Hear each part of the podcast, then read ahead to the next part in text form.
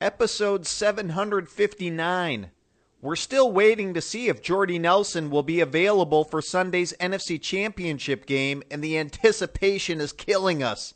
Thankfully, we've got Nathan Jahnke of ProFootballFocus.com to fill the void. It's all coming up on Railbird Central next.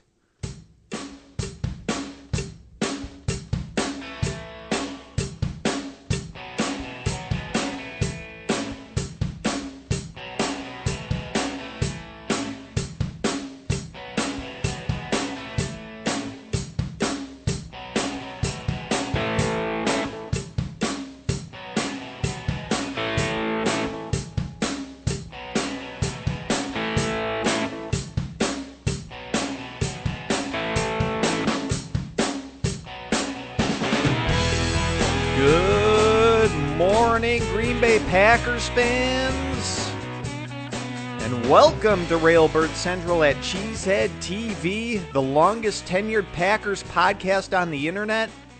I'm your host, Brian Carriveau, and we're getting ready for the upcoming NFC Championship game against the Atlanta Falcons. To do that, we've got a guest joining us on the phone today. Baltar, find me another expert, one that likes me this time. Okay? We've got Nathan Jahnke of ProFootballFocus.com joining us on the line. Nathan, how you doing? Good morning, Brian. I'm doing well. How about you? Very good. We're glad you could join us as you do every week during the season on the show.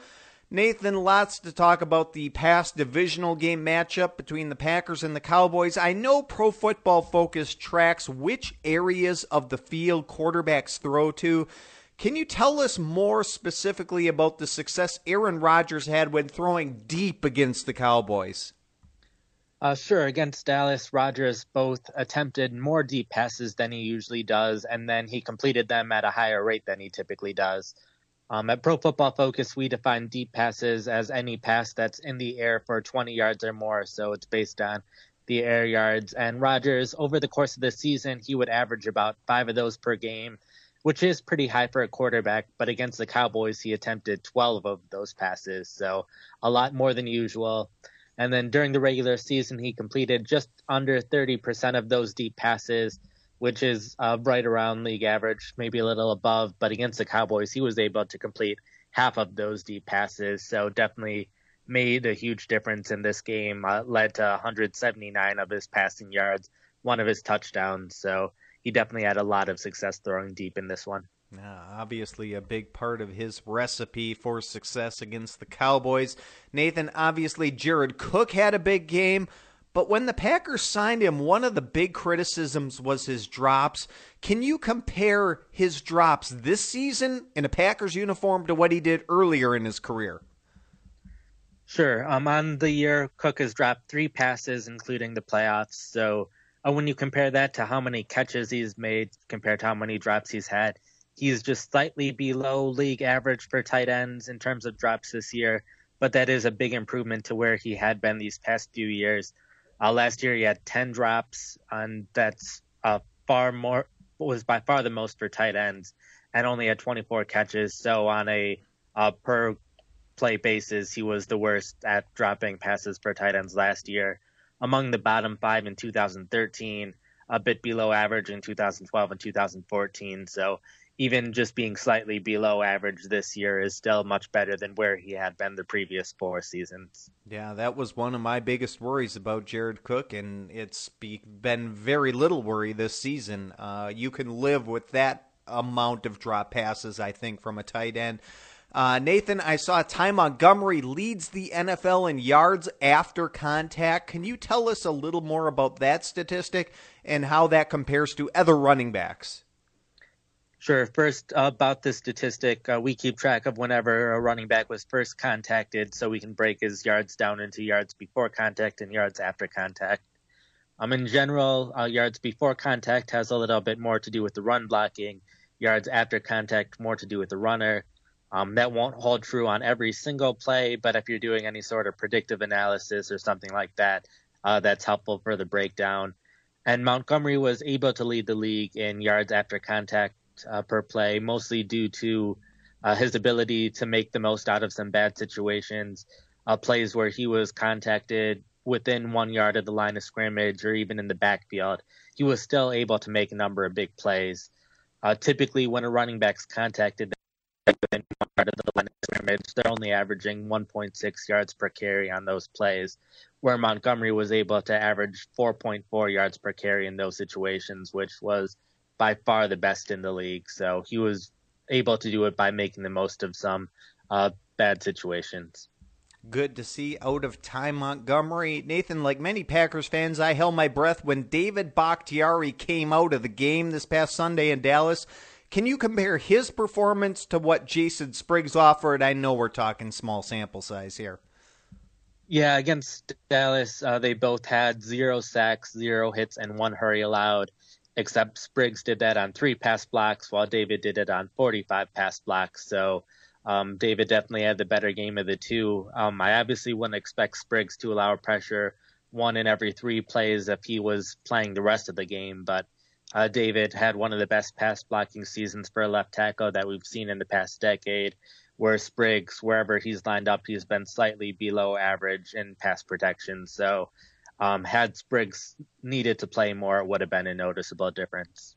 Yeah, we saw him a little bit as an extra tight end a handful of times too in Dallas. Uh, we're talking to Nathan Jahnke of ProFootballFocus.com here at Railbird Central on a Wednesday morning. Nathan, I saw Micah Hyde gave up four receptions for 50 yards, which doesn't seem all that impressive for a cornerback, but can you go into the reasons Hyde was basically able to overcome giving up those receptions?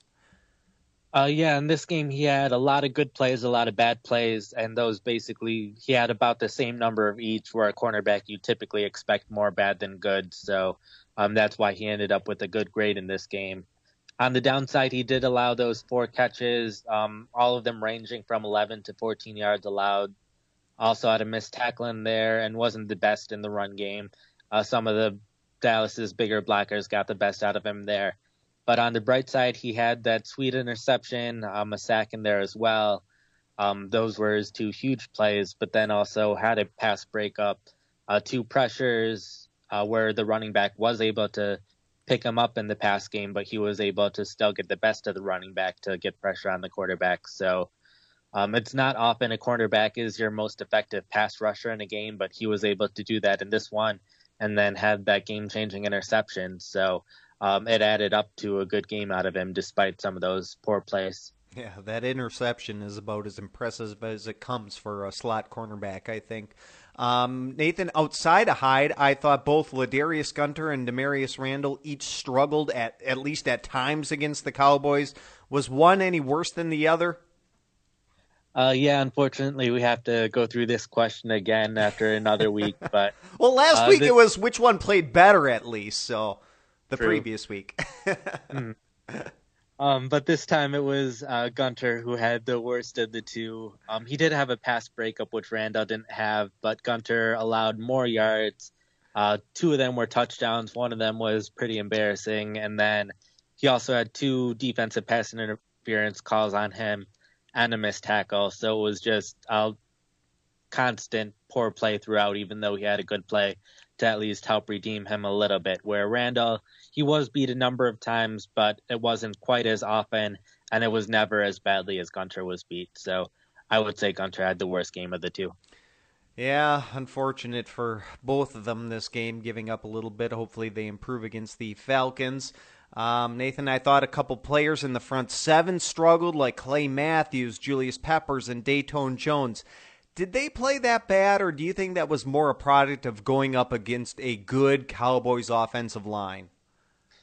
I think it was partially going up against a good Cowboys offensive line, and I think it was a little more they were uh, not that noticeable rather than having a bad game. Um, I think all of them ranged average to below average. Jones, he had one hurry in the game, uh, forced a cut in the run game, and there was nothing really bad in there. So um, it, he ended up with an average grade since that's about as many good plays as you expect over the snaps he had. If you're not having any bad plays, uh, Peppers had a pressure, um, a few nice rushes where it was a quick pass, so it was kind of for nothing, but it still looked a little impressive. A decent play against the run for Peppers as well. So you would probably like to see a little more pass rush out of Peppers there, but he was all right. And Clay Matthews had two pressures, had a hit and a hurry in there, but uh, he wasn't as good in the run game. Was blocked a couple of times, so I would say he was below average. So um, none of them were consistently getting beat in the run game, which you sometimes see for a player in the front seven, which would lead to them having a really bad grade. But none of them got quite as much pressure as you would have liked to see.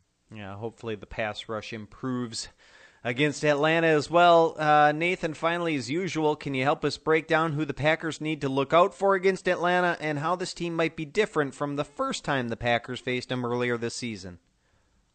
Uh, the Falcons' offense from top to bottom is very good. Uh, they have a great offensive line. Matt Ryan, I would say, is probably the favorite to win MVP at the moment. Um, biggest differences for them is they were without Tevin Coleman the first matchup, and he's averaged at least five yards per carry each of the last three games. So that's a step up for them on offense. Uh, their biggest weakness all season was right guard Chris Chester, but over the past four games, he's really picked things up as well. So uh, that offense really doesn't have a weakness at this point. Um, on defense, they no longer have Desmond Trufant, who was usually a top tier cornerback, but Jordy Nelson did a fine job against him in the first matchup, and their secondary has done a good job making up for it. So um, I don't think they'll miss him too much in this game compared to the first matchup. Um, the big difference I would say is the Falcons' biggest defense is their front seven and in that first matchup, that was during the Don Jackson Knile Davis experiment. So um, this time they have Ty Montgomery, so the Packers should do a better job running the ball significantly compared to last time. So if there's one thing to uh, look forward to that's different, I would say the Packers now have Ty Montgomery, so they should do a better job running. But uh, everyone thinks this is going to be a high scoring game, and I definitely agree with that. That's the way it's shaping up. Nathan, thank you so much for joining us. Enjoy the game. And once again, we'll break it down next week, all right? Uh, thank you. Have a good one. You too.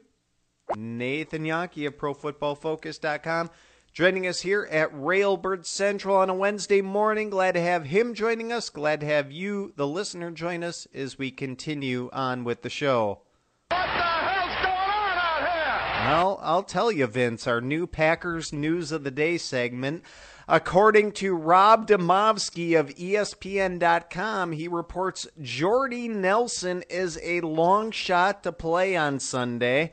That did come from an anonymous source, so perhaps you take that with a grain of salt, but understand that no one has ruled Nelson out for the NFC Championship game either. Mike head coach Mike McCarthy said Nelson did all the work in the regeneration workout on Monday, adding that that was a good sign. So there's that, and that's basically all we have to go on right now.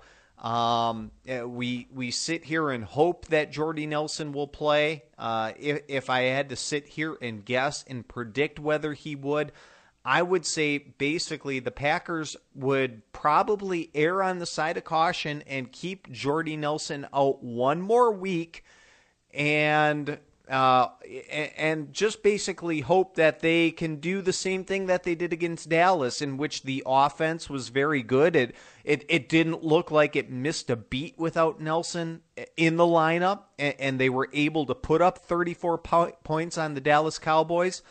And you know what? It's it's a similar situation this week in that they're facing a good team on the road in a domed environment. So I think the Packers are going to hope they could just have the same type of performance, the same type of production without Nelson out there, and have him ready for the Super Bowl. Um, that's that's the hope. Um, I think if you're the Green Bay Packers, now I I can't sit here and guarantee you that's what's going to happen. As as they said, they they're not they're not ruling Nelson out, and and you know probably a lot of players would not be able to play just two works two weeks from sustaining two broken ribs uh, as he did against the New York Giants in the wild card round, but. Um, you know, Jordy Nelson, for one, just aside from the injury, you know, if, if this were to happen to a, a, a rookie like Geronimo Allison, you know, maybe they would keep him out simply because he couldn't afford to miss a week of practice. Well, in terms of a preparation standpoint, Jordy Nelson has been around for so long now, and he's has such a rapport with Aaron Rodgers already that the preparation is a little bit secondary at this point. He doesn't necessarily need to practice to play, so there he's got that going for him at least. You, you could have him step out there on Sunday and basically have him be ready to go. I mean, assuming he's at least you know taking part in meetings and, and knowing the game plan and things like that. I think he can handle it. So there's that's what we're if that's what you're if you're hoping Jordy Nelson's going to play on Sunday, that's what you're clinging to right now is he's ready mentally more than more than most players. So there's one more piece of news. Uh, the Green Bay Packers made a personnel move on Tuesday. It was a practice squad move, but this is the podcast for the hardcore fan interested in that kind of thing. Um, it came as a bit of a surprise in that the Packers had to release a player to make room for another. They released cornerback Keith Baxter, who's been with the team since late October. So, seeing as he'd been with the team for more than two months, that's a little bit of a head scratcher. You know, sometimes teams realize they made a mistake signing a guy to a practice squad and then they release him in just a week or two. But that wasn't the case here. Um, you know, with Baxter around for basically two and a half months, maybe there's more than meet the meets the eye. I, I don't want to speculate on what that could possibly be, but perhaps there's a reason here that they made a move. Uh, but maybe then again, maybe they just want to get a guy with experience. So the player that they signed is Benny uh, Benny Ben Benwikere is I believe how you pronounce the ta- the name. Um, he was a mid round draft choice of the Carolina Panthers in 2014 and was at one point a starter for them after they released him, he spent a cup of tea with the Miami Dolphins earlier this season, although he never played in the game for them. His signing might leave a bad taste in some people's mouths because the last game Benwikere played for the Panthers was that game in which they gave up 300 yards to Julio Jones and the Atlanta Falcons, which, of course, is who the Packers play this weekend. Now, you, wonder if the Packers might need an extra cornerback with, with Quinten Rollins and his concussion and Herb Waters being so inexperienced. But I don't imagine they would activate Benwikere on such short notice. Maybe he could help them in the Super Bowl, possibly, but that's mere speculation at this point. Uh, I look at it like this. I was actually a fan of Benwikere coming out of San Jose State uh, in college when uh, he entered the NFL draft in 2014.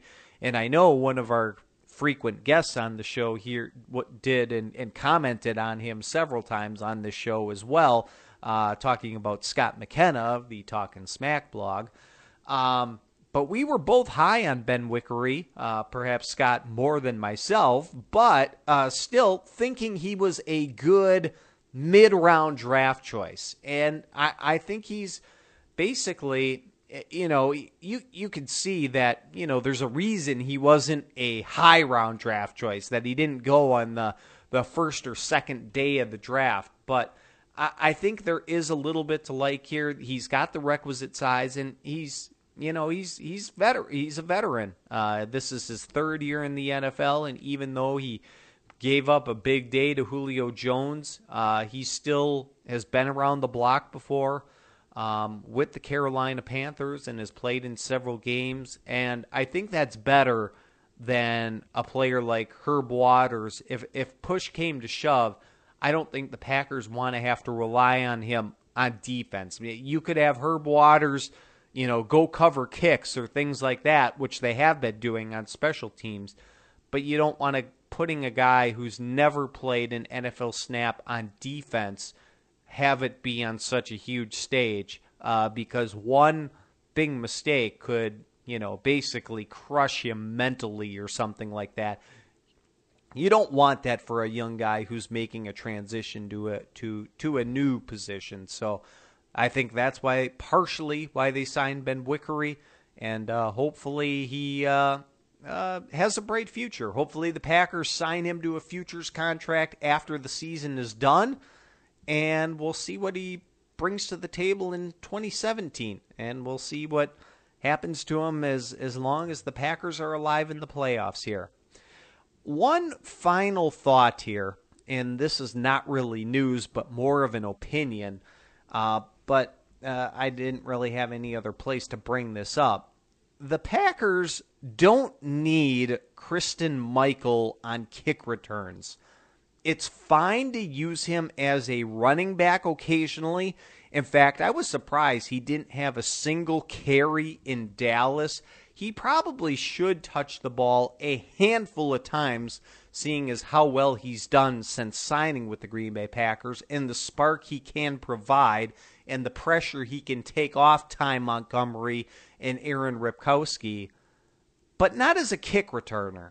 You saw in Dallas how he misjudged the ball when the Packers put him back there that one time. He temporarily muffed it before gaining possession and then just got out to something, I think it was the six yard line. The Packers don't need that, especially when they've already got Jeff Janis and Ty Montgomery back there returning kicks. Just let them handle it. In fact, if I were the Packers, I'd let Janis handle them exclusively. Uh, let Ty Montgomery focus on running back, but maybe I'm splitting hairs. The point is, they don't need Michael back there returning kicks. Let him focus on running back for now, unless it's absolutely an emergency situation where there's a few injuries and he's got to go back there or something. Even then, I'm not sure they need that. They can have Micah Hyde back there, other guys who have returned kicks in the past, Randall Cobb. Uh, just let Christine Michael focus on running back. He's new to Green Bay. He was signed only a little over a month ago. Uh, he he needs all the time he can get at, at, the running back position and, and staying in those meetings without having to worry about special teams. Uh, so yeah, I just thought that was a, a thought that I should express and, and using this platform to do it here.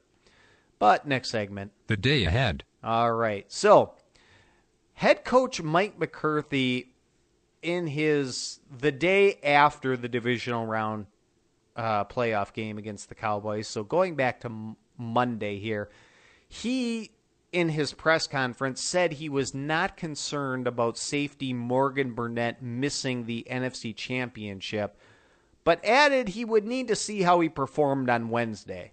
So that's what we're waiting for today as the team hits the practice field for the first time this week followed by the release of the first injury report this season. Burnett is the biggest name to watch, but we'll also be waiting to see if Quinten Rollins comes out of the concussion protocol as well. I thought Kentrell Brice did a nice job filling in for Burnett in Dallas, but obviously you'd rather see the veteran out there, all things being equal. Uh, Kentrell Brice could fill in in a pinch, and, and he'll play his – his dime package role, regardless, pretty much um, uh, on Sunday, whether Burnett's out there or not. Uh, you just want to see Burnett basically out there 100% of the time, 100% of the defensive snaps uh, for, for, as long as the game is in question, at least. Um, but uh, apart from that, with the Packers in the NFC Championship game, they're holding a special press conference on Wednesday and I got the press release for the from the NFL here. Typically, you know, their press conferences are streamed online at packers.com and this one will be as well. But this is also going to be televised nationwide on the NFL network at 1:30 p.m. today. And it won't be just Mike McCarthy. In addition to the head coach, he'll speak as well. The Packers will have three players speak from the podium on Wednesday instead of their typical locker room availability. The three players are three of the most veteran players on the team, those being quarterback Aaron Rodgers, linebacker Julius Peppers, and offensive lineman TJ Lang. So they're all going to get a little bit of FaceTime on national TV today. And then following the press conferences, the team will practice at 3 o'clock p.m. Central Time. And then the media will have their typical locker room availability with the rest of the players at 4:30 p.m. so there you go. Um, um, and, and, finally, here uh, on the talk show circuit, I see Mason Crosby is appearing on the Bill Michaels show on Wednesday. That's the syndicated radio show on several radio stations across the state of Wisconsin. Former Packers wide receiver Donald Driver will be a guest too, for that matter, uh, but the only one currently on the Packers roster joining the show is Mason Crosby, so you can look forward to that. You'd have to look up your local times and stations to see when that airs on Wednesday. Uh, but that's uh, what's going on in the world of the Green Bay Packers over the next 24 hours or so. And that'll pretty much do it for today's episode of Railbird Central. Thank you, everybody, so much, folks, for joining us today. You may have noticed a few things different about today's episode a different introduction, some different sound bites, and now a new call to action. If you're a regular listener of the podcast, you may have heard that I told you probably several weeks, a few months ago, I'm looking to become the owner of a new tavern in Madison, Wisconsin. And so we're looking to promote the bar. Uh, I'm asking everyone that follows this show, if you have the means, please give us a like on Facebook. I've already shared the link on live stream, but I'll do the same on the show post at Cheesehead TV, and I'll do it on Twitter as well. But those of you listening in, it's facebook.com slash Bierock Madison. The name of the bar is going to be called Bierock. Uh, that's B I E R O C K. Uh, so facebook.com slash Bierock Madison. Uh, please give us a follow. We're still a couple months away from opening, but we're trying to build a following and we're about to release some behind the scenes information about opening a tavern. We'll be revealing our logo, so lots of cool stuff to share. And uh, I'm excited to share it and, and want to get the message out and want to be able to reach people. So we've got almost no followers right now and uh, kind of promoting this for the very first time. Uh, give us a like on Facebook and, and just follow the links. I'll provide as many as I can uh, that you just have to click, like, and that's it for now. Thank you so much, folks. Thanks for joining us today. Thanks to Nathan Jahnke of ProFootballFocus.com for being our guest. Already got our next guest lined up. Uh, we've got Pigskin Paul Guillemette, our annual guest uh, on the show, uh, who uh, is filing reports from the site of the East West Shrine game this week down in Florida followed by uh, next week, he'll be at the Senior Bowl. So we'll kind of be looking forward to the future of the Green Bay Packers over the next few episodes. But don't worry, uh, after we talk about the future, we'll talk about the present and the NFC Championship game as well. So looking forward to that. Uh, this is like a f- five years running now that we've had Pigskin Paul Guillemette on the show. It's a really great interview and uh, a behind the scenes look at what happens on the scouting circuit as the Packers starting already to get ready for the NFL draft. Looking forward to it. We'll see you then, folks. Uh, have a good Wednesday, and we'll talk to you on Friday. On behalf of everybody at Cheesehead TV, I'm Brian Carriveau. I leave you today with a song called Bollymunster by the String Cheese Incident on Sci Fidelity Records. See ya. Go, Pack, go.